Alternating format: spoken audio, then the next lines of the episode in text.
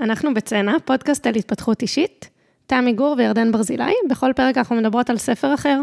היום בפרק דיברנו על, אה, על הקשר בין גוף לנפש, קצת אה, מבט ביקורתי על הרפואה המערבית, אבל איך היא כן משתלבת בחיים שלנו בכל זאת.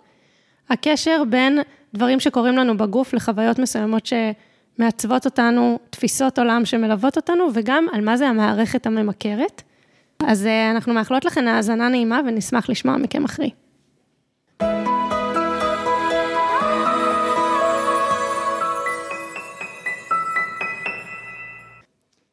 היי, תמי. היי. אני מתרגשת. הבאתי ספר שממש ממש חיכיתי לדבר איתך עליו, שמאוד מאוד מאוד נהניתי לקרוא. וואי, איזה גודל ספר, כמה זמן לקח לך לקרוא אותו? לא, לא סיימתי את כולו. לא אוקיי. קראתי את כולו. אני, אני אציג. לספר קוראים גופה של אישה, תבונתה של אישה, הדרך לבריאות גופנית ורגשית. כתבה אותו דוקטור קריסטיאן נורת'רופ, שהיא אה, רופאת נשים אמריקאית. היא ייסדה מרכז שנקרא נשים לנשים, וזה הפך להיות דגם של מרפאות נשים בכל רחבי ארצות הברית, וואו. וזה ממש ספר אה, מכונן, ממש. אז ככה, אני מחכה לשמוע למה זה מכונן. אוקיי, אז אמ, אני אעשה פה כל מיני חטאים לספר, כי אני מאוד אפשט דברים שהיא מסבירה אותם מאוד אה, באריכות ומורכבות, אבל אני אגיד מה האג'נדה של הספר באופן כללי. היא אומרת ככה, הבריאות שלנו היא קשורה קשר הדוק ברגש וברוח שלנו, שלא יודעת, רוח, את יכולה לקרוא לזה, היא קוראת לזה אנרגיה, זאת אומרת, איזה מושג שעובד היא לך, אבל... בכוונה נמנעת מהמונח נפש? לא, נפש זה כאילו ה... לא, נפש זה גם רגש, הרי ב... בס... כאילו אנחנו... אז מה זה רוח ו... רוח זה משהו אחר. אולי נפרק את זה תוך אוקיי. כדי. אבל זה קשור בחיב... נגיד, זה קשור באמונה במשהו שגדול ממני, זה קשור בחיבור לטבע, זה לא רגש, זה רוח. והיא פותחת עם לשכנע שממש יש קשר בין דברים אנרגטיים לבריאות שלנו, ממש שינוי תאי שקורה בעקבות התנסויות וחוויות ודברים שלנו. אמ, ואחד מהדברים שגורמים לחולי, זה שיש בעיה בביטוי של הרגש, חסימה בביטוי של הרגש, שהוא נעצר בתוכנו, וקורים דברים. עכשיו, אני אתחיל רגע מהרעיון שהכי תפס אותי, ויש פה הרבה. היא מביאה אה, תפיסה שהיא היא כזה מאוד נאמנה לחוקרות שהיא מייחסת את הדברים שלהם, ואני לא אעשה את זה, אז תסלחו לי. אז היא מביאה תפיסה שלא שלה, שקוראת לתרבות שאנחנו כולנו חלק ממנה, המערכת הממכרת. למה? כי במקום אה, להיות ברגש, יש לנו המון המון דברים בחברה שלנו ששמים איזשהו חסם בינינו לבין הרגש, לבין הטבע, לבין הרוח, מסכים, קניות, חומרים משקרים, ממכרים לסוגיהם, אני רוצה להוסיף גסיסת ציפורניים, המון המון דברים. אפילו נוחיות. איך? אפילו נוחיות. שירותים? לא, לא. לא, לא, לא. נוח, שלא יהיה לי קר, שלא יהיה לי חם, שהמיטה שלי תהיה רכה. זה...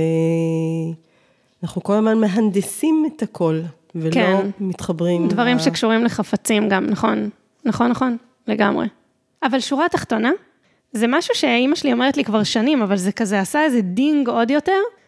אז אני דיברתי כבר פה בפודקאסט על האהבה slash התמכרות slash חיבה slash בריחה שלי לקניות, ופתאום זה כזה ממש עשה איזה דינג כזה על זה שזה משהו מאוד מאוד רווח בתרבות שלנו, לא להיות בנוכחות עם רגשות לא נעימים. ושהמון, המון, המון מאיתנו עושים את זה, שאני לא רוצה להגיד כולנו, כי אני לא מספיק יודעת, אבל בוא נגיד כל מי שאני מכירה באיזשהו אופן עושה את זה, וזה משפיע על הבריאות שלנו, בגלל שאין ביטוי לרגש הזה, בורחים ממנו, לא מרגישים אותו, לא מבטאים אותו, לא מתמודדים איתו, ואז הוא עוצר בתוך הגוף שלנו אנרגיה כלואה בתאים, שהופכת להיות מחלה. אני, אני שקטה כי קצת אני מרגישה שבמידה מסוימת אפשר להפוך את זה לגול עצמי לנו תסבירי. בפודקאסט, כי אני אומרת, אפילו כל התחום של התפתחות אישית, עזרה עצמית, ספר שנקרא אה, מושלמים כמו שאנחנו, זה מין משהו של, אה, או לא להלקות את עצמנו, שזה המון דברים שאנחנו מדברות עליהם פה כל הזמן, ואז אני אומרת, אוקיי, אני לא חושבת שהלקאה מועילה, אני עדיין לא חושבת שהלקאה מועילה, כן? אבל המוכנות ל- להרגיש לא טוב. לא עשיתי טוב, הייתי לא בסדר, אה, מבאס שזה קרה לי. כאילו, ולא להסביר לעצמי של בסדר, תקבלי את זה וזה, לא, את מבינה? לגמרי. אמ, שוב, אני חושבת רגע שהתפתחות אישית, מבחינתי, ודיברנו על זה כבר כן בעבר, היא לא happy-happy. היא לחיות את החיים במלואם, אה, שזה דבר ש... כאילו, אנחנו... בואי נגיד ככה, אנחנו כן מאוד בראש שלנו. אנחנו מאוד בשיחה, וכזה, יש הרבה אינטלקטואליזציה של הנושאים וזה. אבל אני כן חושבת שאנחנו עוברות דרך גם דברים אה, לא נעימים אה, וכואבים, וכן, אני מסכימה איתך ש, שיש, שיש משהו בתרבות שלנו שהוא כזה. אוקיי, אז זה רעיון אחד. הרעיונות הם שלובים זה בזה, כן? אבל uh, היא אומרת ככה שהביטוי, יש לזה כמה ביטויים, אמונות. אמונה ראשונה, מחלה היא אויב. כבר נתעכב על זה, כי זה, וואי, ספר פשוט מדהים, סליחה. אמונה שנייה, מדע הרפואה הוא כל יכול. אמונה שלישית, הגוף של האישה הוא לא תקין, כי כאילו יש נורמליזציה של משהו לינארי, דומה, מובן, והגוף של האישה הוא מאוד משתנה, וזה כאילו האחר בתרבות שלנו. זה לא שיש גוף של אישה וגוף של גבר, יש כאילו, גוף תקין הוא לינארי, גוף של אישה יש לו מחזוריות, יש לו סייקלים, יש לו שינויים כל הזמן בהגדרה, וזה כאילו נחשב החריג אה, בחברה שלנו. אז, אה, אז בואי נתחיל, בואי נצלול. אז אמונה ראשונה שמחלה היא אויב. אז אחד מהדברים שהיא מביאה פה וואי, בספר... אם את זה תצליחי לשנות לי. תקשיבי, זה מדהים, באמת, וואי, זה ספר מדהים, אוקיי. יש, אני אשתדל להביא את הדברים כמו שהיא מביאה אותם, ו, ובסדר, אני, אפשר גם להרגיש אי נוחות מסוימת עם הדברים שהיא מביאה, אבל אחד מהדברים שהיא מציעה לעשות, זה בעצם לשאול את עצמנו מה המחלה הזאת באה ללמד אותנו. עכשיו, זה קטע, כי בגלל ההתכחשות שלנו לרגשות הלא נעימים, אז הרבה פעמים אנחנו לא עוצרות עד שאין ברירה. בדיוק שבוע שעבר את הרגשת לא טוב, נכון? נכון. והקול שלך היה זה, ו- ואמרת שאת מרגישה שהמחלות שלך גורמות לך לא לדבר. נכון. אז יש הרבה סט שלם של שאלות שאפשר לשאול על זה. נגיד, אחת מהשאלות זה, קודם כל באופן כזה מאוד כללי, מה זה בא ללמד אותנו, אבל אפשר גם לשאול, מה אני מרוויחה מהמחלה? ואז לראות אם אני יכולה להרוויח את הדבר הזה גם בלי המחלה. למשל, נשים שעובדות המון המון המון המון המון, ואז נופלות לאיזה מחלה כזאת, יודעת, חום ומנוחה. אז אולי, אולי, כן, זה לא תמיד וזה לא, אולי הגוף שלה אומר להם, תנוחי. את לא צריכה להביא את עצמך עד, אבל הגוף לא יכול יותר, אז הוא מכריח אותה וואי, לנוח. בזה אני מה זה מאמינה. גם, אה, אני אגיד, אני מכירה גם גברים שעובדים נורא קשה כל השבוע, ובאופן די אה, חוזר על עצמו, הם כזה חולים סופי שבוע, שזה מטורף בעיניי. אני, שדיברתי על המחלות שנותנות לי תירוץ לשתוק, כאילו, בסדר, אז תעשי את ההפסקות האלה, לא צריך להיות חולה בשביל להחליט לשתוק קצת. לגמרי, לגמרי, ואוקיי. אז זה כזה משהו עוד יחסית פשוט, כאילו, אבל בואי נלך גם לדברים יותר מורכבים. רגע, את יודעת מה, חכי, בואי נשאר שנייה עם המחלה היא אויב, אז לא, היא שיעור. אבל אני- גם מחלות קשות כרוניות, כן, כן, עם זה ממש קשה לי. כן, כן. כאילו, גם אם אני רואה שם שיעור, בסדר, אני יכולה להתמקד בשיעור ובטוב, והרבה אנשים באמת עשו דברים מופלאים, כאילו בזכות המחלה, או המחלה הביאה אותם למקומות האלה, עדיין קשה לי לא לראות באויב. תראי, בלימודים שלי, בלימודי גינקוסופיה, אז אמרה מישהי מאוד מאוד חכמה שקוראים לה עינת לב, שכל מה שהגוף צריך מאיתנו זה תשומת לב. עכשיו, תראי, זה לא, אין פה, זה קטע, כי אין פה בספר, זה, זה נשמע כאילו יש מתכון לבריאות מלאה. ת, אל ת, ת, תשחררי את האנרגיה שלך, היא מדברת פה על תזונה ותנועה ועוד כמה דברים, והכל יהיה בסדר. לא, זה לא ככה, כן? יש לפעמים, shit happens, כאילו, אבל זה, אז אולי אני לא יכולה בכל רגע נתון לייצר בריאות, בטוח בעצם, כי כבר אני אגיד על זה עוד משהו, אבל, אבל אני כן יכולה לראות בה שיעור במקום אויב. את מבינה? עכשיו, זה לא שהיא הופכת את זה למשהו נעים, או קל לעיכול, או זה, לא.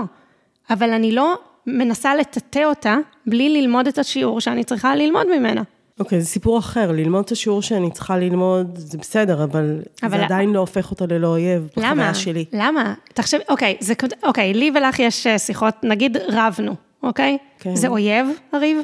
לא, אבל אוקיי, זה אבל זה בכלל לא אותו נעים. דבר. למה? למה? שנייה, לא. רגע, זה כן אותו דבר. זה, למה? זה קרה.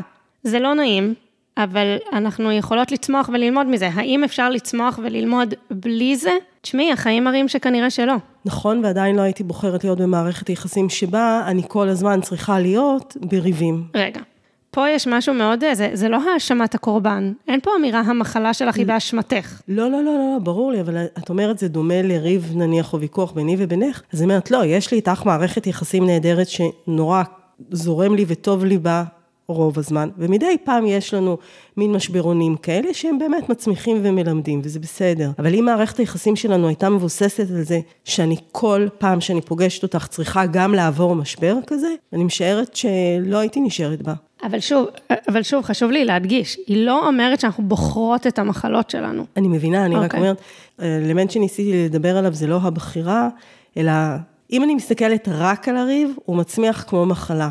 אבל אני אומרת, הריב לא עומד בפני עצמו, הוא עומד בתוך מערכת יחסים.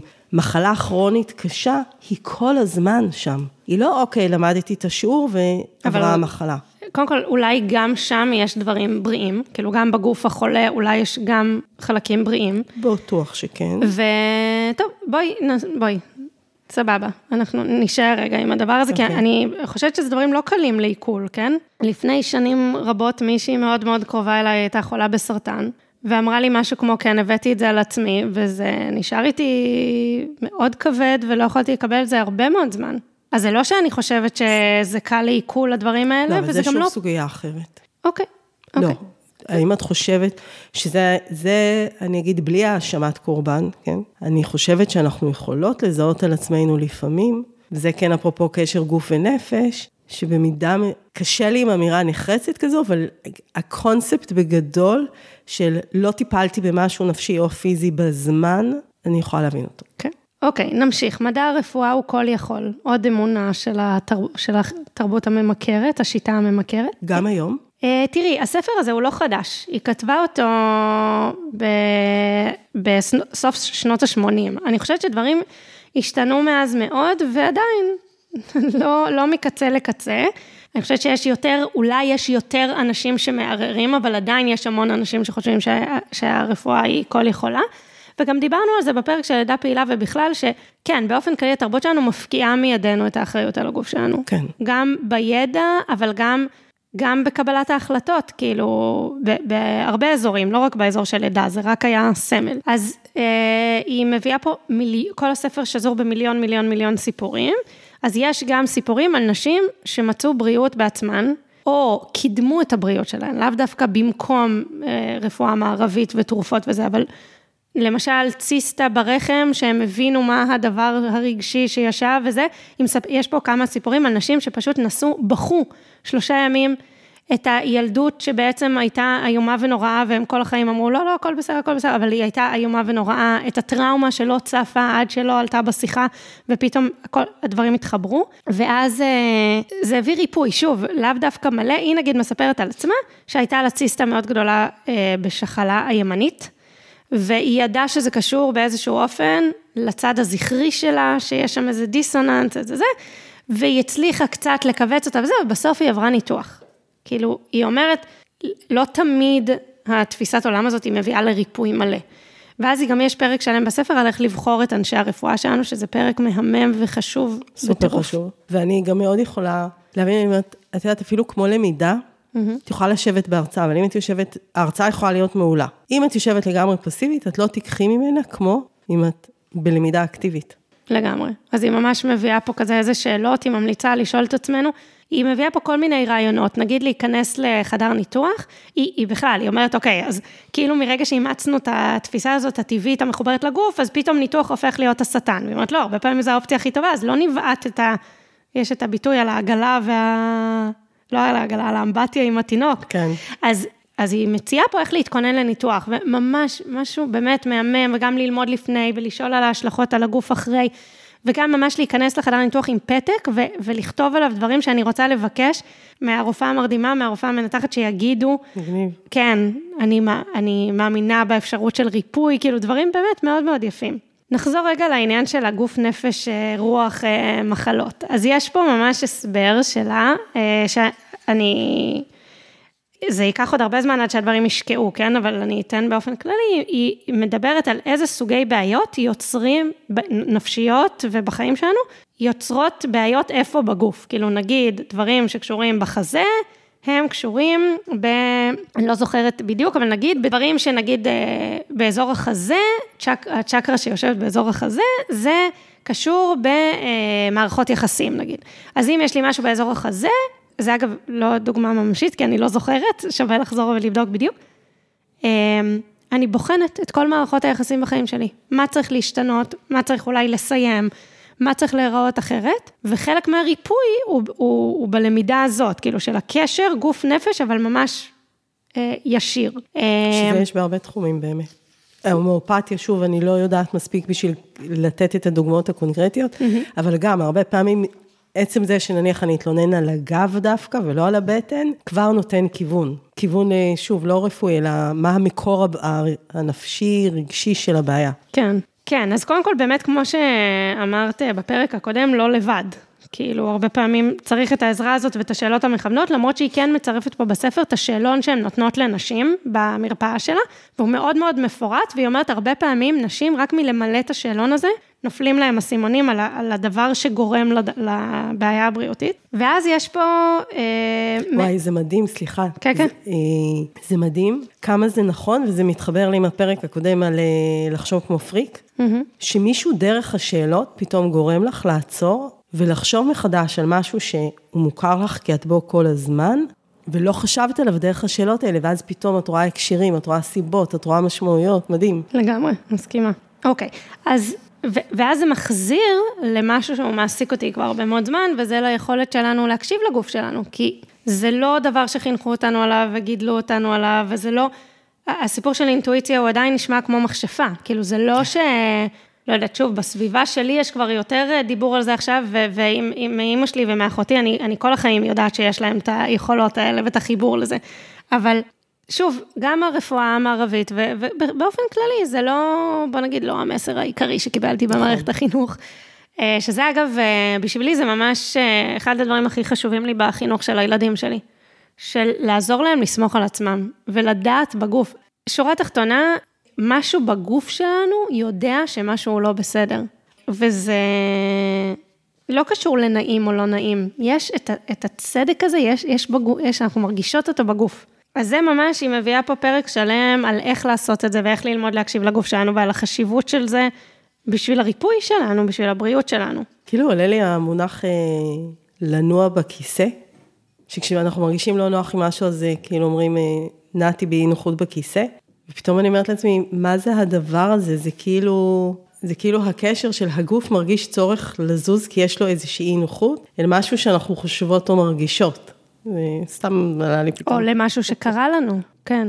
אמ, הספר בנוי ככה שבעצם כל החלק הראשון שלו הוא להביא את האג'נדה משליטה חיצונית להנחיה פנימית, שזה אנחנו אוהבות פה. מאוד.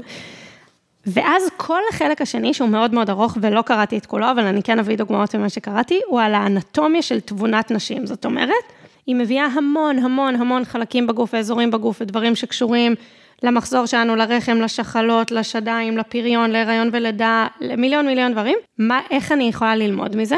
והיא מביאה שוב המון המון דוגמאות, uh, case studies. והחלק השלישי הוא איך צעדים לריפוי. ובצעדים לריפוי, יש גם ממש איזשהו חלק ש... ש...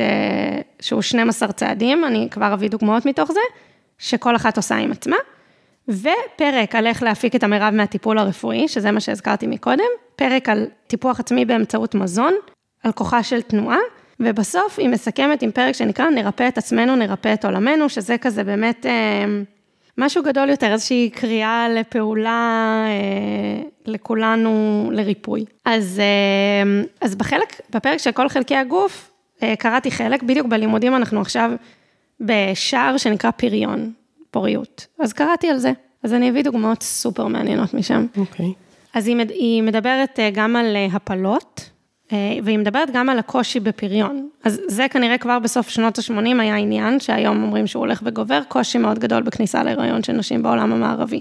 עוד מאוד קשור לסטרס, לדרך חיים המאוד זכרית שהעולם שלנו אה, מתנהל בה. רגע, שאני אבין, הטענה היא שזה בגוף של האישה ולא בגוף של הזכר, כי ממה שאני יודעת, גם יש פגיעה בפוריות של הזכרים. גם וגם, גם וגם לגמרי. זה, זה מעניין, כי זה, שוב, זה משיק לי ללימודים, אז באמת, טיפולי אה, פוריות הם מצליחים יחסית באחוזים לא גבוהים ואין הסבר לזה. זאת אומרת, ממש כמה וכמה רופאים שאומרים, לא, לא יודעים. אנחנו מחזירים את העוברים לרחם, אנחנו לא יודעים. יש סטטיסטיקה, אה, מעל גיל 40 היא באמת לא פשוטה, היא, היא מועטה, אה, אבל באמת לא יודעים, נורא נורא מעט ידע יש על התחום הזה, וזו תעשייה שהולכת ומתפתחת ועולה המון המון המון המון המון כסף, גם ללקוחות שמשתמשים בה וגם למדינות. אגב, בישראל, מהמדינות שמוציאות הכי הרבה בעולם על טיפולי פריון, קשור בכל מיני תפיסות... תרבותיות. כן. אבל אני חוזרת רגע לגוף של האישה. אז היא אומרת, כשמישהי לא מצליחה להיכנס להיריון, אז, אז בתהליך הזה של השאלת שאלות, יכולים לעלות המון המון דברים. למשל, שהיא אולי לא רוצה. היא אומרת לעצמה שהיא רוצה, אבל אולי היא לא רוצה. למשל, שהיא חושבת אולי שהיא לא ראויה, או לא מוכנה. או שלה הייתה חוויית ילדות מאוד לא טובה והיא חוששת מאוד, הפחד הוא ממש משתק והיא לא רוצה להעביר את החוויה הזאת. ו, וקודם כל להתבונן בדברים האלה. זאת אומרת, קודם כל להביא לקדמת המודעות ולהתבונן בזה עוד לפני לפתור את זה. לבכות את זה, אם צריך לבכות את זה, להביע את החשש הזה, וגם בשאיפה להחליט להיכנס להיריון עם רצון אמיתי. שהוא, את יודעת, קשה מאוד להפריד אה, לחץ חברתי מרצון אמיתי, באמת, זה, זה, זה פשוט נורא נורא קשה, אני מכירה את זה בחיים שלי מדברים אחרים, מקריירה, מלחץ להצליח, מזה, אבל ככל שנעבוד על זה יותר, נוכל יותר להתחבר לרצונות שלנו. אז היא אומרת, לפעמים נשים לא רוצות. עוד דבר שהיא מביאה שם שהוא קשוח, אבל סופר מעניין, שלפעמים אנשים נולדו לא רצויים, ושהם יודעים את זה, גם אם זה לא הועבר באיזושהי צורה ישירה או זה, ושלפעמים יש נשים שזה מה שגורם להם לא להיכנס להיריון. שהן לא, הן עצמן לא היו רצויות. שמה, שכאילו יש לגוף מין זיכרון של זה? כן, ממש, בדיוק מה שאמרת.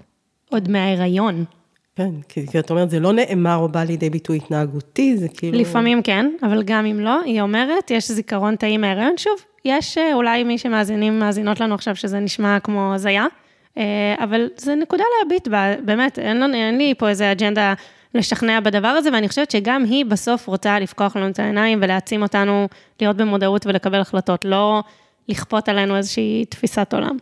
ו, וגם באמת בעולם שהוא כל כך זכרי, כשכל המהות של להיכנס להיריון היא מהות מאוד נקבית, אז יש קושי. זאת אומרת, היא מביאה פה דוגמאות על כאלה, מתערבב לי קצת עם הלימודים, כי באה גם מישהי שעוזרת לאנשים אה, להיכנס להיריון, והיא הייתה פשוט מרתקת, מרתקת, שרה סהלו אלבז, אני ממש ממליצה לעקוב אחרי האישה מדהימה. אז אה, על, על נגיד עורכת דין, שכזה כל היום בתי משפט וזה, וגם רואה כל כך הרבה דברים קשים, וכאילו זה, ופשוט שנים לא צריכה להיכנס להיריון. ועל החיבור בין, בין החוויה שלנו בעולם, שהיא היא, היא לא כל כך תואמת הריון, כאילו, שוב, בסביבה שמה, שלי... שמה, שכאילו בתת מודע אנחנו אומרות, זה לא עולם שבאמת היינו רוצות להביא אליו ילדים? לא בהכרח, לא. אה, תראי, שוב, אני כזה על חבל דק פה בין להביא את הדברים כמו שהם ואולי לעורר חשד, אבל אני אביא. היא אומרת, שרה סאלו אלבז, וזה מקביל לרעיונות שפה בספר, שכדי להיכנס להיריון אנחנו צריכות להיות מחוברות למהות הנקבית שלנו. העולם הזה, הוא מחבר אותנו מאוד מאוד מאוד לחלקים הזכריים שלנו, התחרותיים, ההישגים, הקצב מהיר, מה שקראתי לנערים מקודם ופחות התחברת, כאילו פחות קצב, פחות שינוי, אה, המון המון המון doing. וכאילו בסוף הריון זה מהות מאוד בינגית, נכון. כאילו אין, אין יותר מדי מה לעשות, זה פשוט להיות. ו... ושזה יותר קושי בכניסה להריון, שזה יותר קושי בפריון. מעניין. ממש מעניין בעיניי, וואו, באמת. ומהכיוון השני, היא מדברת על הפלות. היא מדברת פה הרבה על הסוגיה הזאת.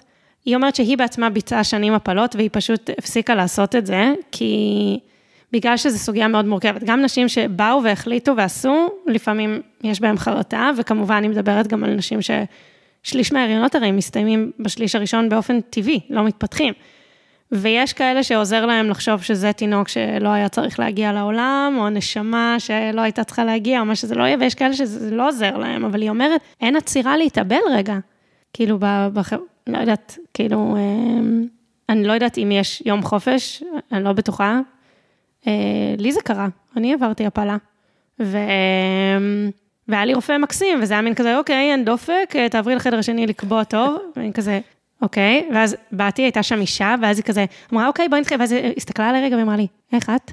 ואז בכיתי, ואז יצאתי החוצה, אבא שלי ונדב היו שם, וזה היה כזה, אוקיי, קבענו, נתקדם לזה, ואז נכנסתי לאוטו, נדב אסף אותי, פשוט התחלתי לבכות בטירוף, אבל כאילו, לא היה, לא היה איזושהי עצירה יזומה, או אין בתרבות שלנו איזה טקס לדבר הזה, או תמיכה חברתית, בקושי יש שיח על זה, את יודעת, זה ממש, בשנים האחרונות מתחיל להיות שיח על הדבר הזה, אבל אני... גם לגברים, אגב. ילדתי אה, בגיל 28, לא תגידי הייתי בת 20, ולא ידעתי ששליש מההריונות מסתיימים בשליש הראשון. אני עד הרגע לא ידעתי. אוקיי, אוקיי. אז גם סביב הנושא של אה, הפלות, גם יזומות וגם לא יזומות, שזה נושא רגיש, ושאנחנו צריכות מצד אחד לתת לאבל להיות, מצד שני, כן, כן להביא ילדים רצויים לעולם, וכאילו שזה טוב שיש גם את האלטרנטיבה שמאפשרת הפלה, ומצד שני לא להשתמש בהפלה ככל, כאמצעי מניעה, כי היא אומרת גם את זה היא ראתה, אנשים שבאו פעם שלישית רביעית, כאילו גם לקחת אחריות על הגוף שלנו, אה, ו- וכמו שמצפים מגברים לא להכניס נשים, אז גם לא להיכנס להיריון לא רצוי. לגמרי.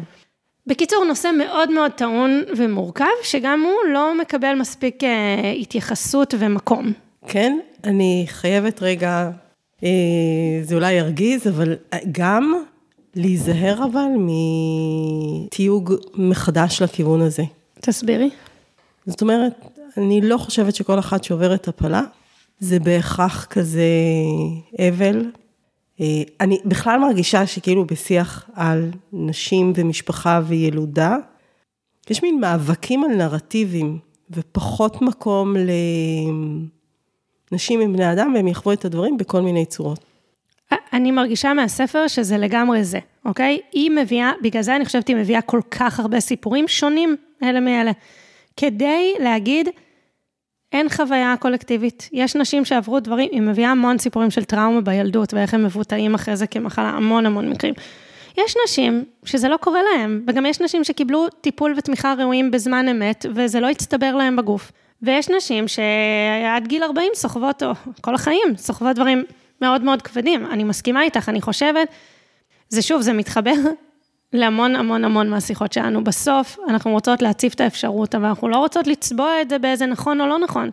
אני בטוחה, ואני רוצה לתת, את יודעת מה, אני לא בטוחה, אני חושבת ומשערת, שגם מקרב מי שעכשיו מאזינים ומאזינות לנו, יהיו דברים שיכעיסו או יקוממו, או שמי שמקשיבה עכשיו תרצה לבעוט בהם, וממש ממש לא תרצה לתת להם מקום. ואגב, אפילו כשיש דברים שהם לכאורה בריאים יותר ויש הסכמה על זה, גם הם ברגע נתון לא תמיד יכולים לקרות. כאילו, גם הכרה בפצעים שלי ובטראומות שאני סוחבת או בכאבים שלי, היא לא תמיד בכל רגע נתון זה מתאים והיא יכולה לקרות.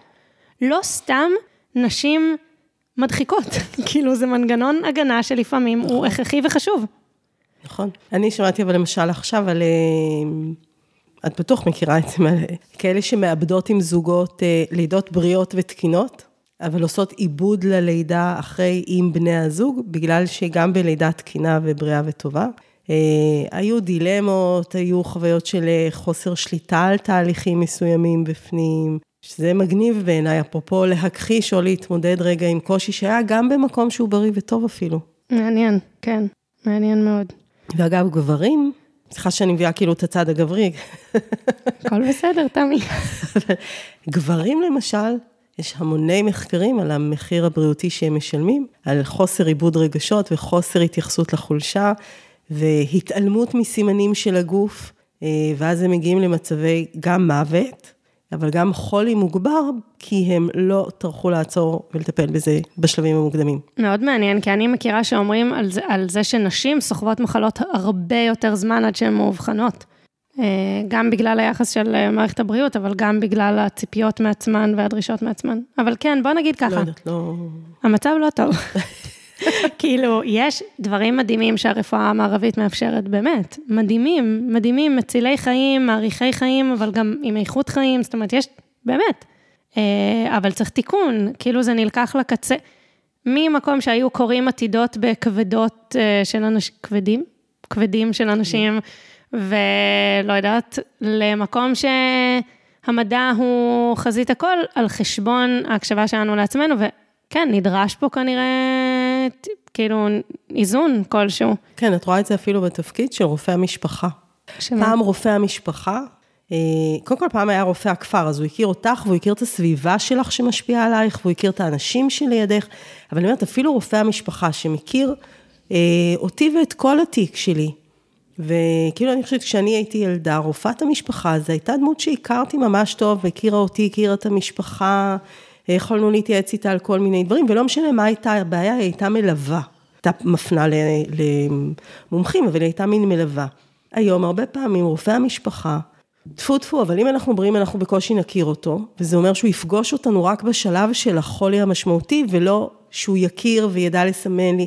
התרופה, כל הרפואה המניעתית היא כן מתיימרת קצת לחזור לזה, אבל זה בין היתר בנוי על זה שיש שם מישהו שעוזר לי רגע לעצור, לראות, לשאול את השאלות, מכיר אותי באמת. הוא איזשהו משהו ביניים בין מה שתיארת אה, פעם לבין כן, היום. כן, שזה ממש, יש לי כמיהה לדבר הזה. אגב, בכל מיני אזורים, לא רק באזורי הבריאות, של להחזיק בידע, רק כדי שבסוף אפשר יהיה לשבת אחד על אחד ולהכיר את הבן אדם. כאילו, זה אני ממש מרגישה מהאזורים שלי, של ליווי נשים, ו- וכל הלמידה הזאת, שהיא כאילו נורא בראש, אבל בשביל מה אני צריכה את זה בראש? כדי ברגע האמת לבוא ופשוט להיות עם האישה שמולי בחוויה שלה. כאילו, אני לא צריכה את כל הספרים, אבל אני צריכה אותם באחורה של הראש שלי. אז זה ככה הזכיר לי את מה שאמרת. ואני חושבת אגב שרפואה אלטרנטיבית, במידה מסוימת, חלק מהכוח שלה, זה זה. כי אני לא מכירה את כל התחומים, אבל אני, אני אגיד נניח הומאופתיה, אז אה, היא תמיד מחפשת את ה... היא לא חושבת שהמקור הוא משהו גופני, והיא תמיד, השיחות הן, שנייה, אני צריכה רגע להבין כל מה שקורה לך בחיים, לפני שאני יכולה לחשוב מה אנחנו עושים עם זה. אני צריכה להבין מה שלומך את. כן. זה מין משהו שיותר רגע ממוקד בבן אדם, ומחבר אותו לעצמו וגם מעביר אליו, אפרופו אחריות, גם אחריות, אבל גם את היכולת, חשיבה ביקורתית. אני אומרת שנניח אחד הדברים שתרם לי ללכת להומואפטים, זה שגם במקומות שאני בחרתי ללכת לרפואה קונבנציונלית, או אפילו הם אמרו לי, תעזרי רגע ברפואה קונבנציונלית ונשלים את זה, נתקן את זה. הם עזרו לי להמשיך לחשוב יותר הוליסטי וביקורתי. כן, שזה, בא לי שעם זה נסיים. עם האמירה על המחשבה ההוליסטית, שאחד מהדברים שהיא אומרת בספר, זה תביטו בהכל. הכל קשור.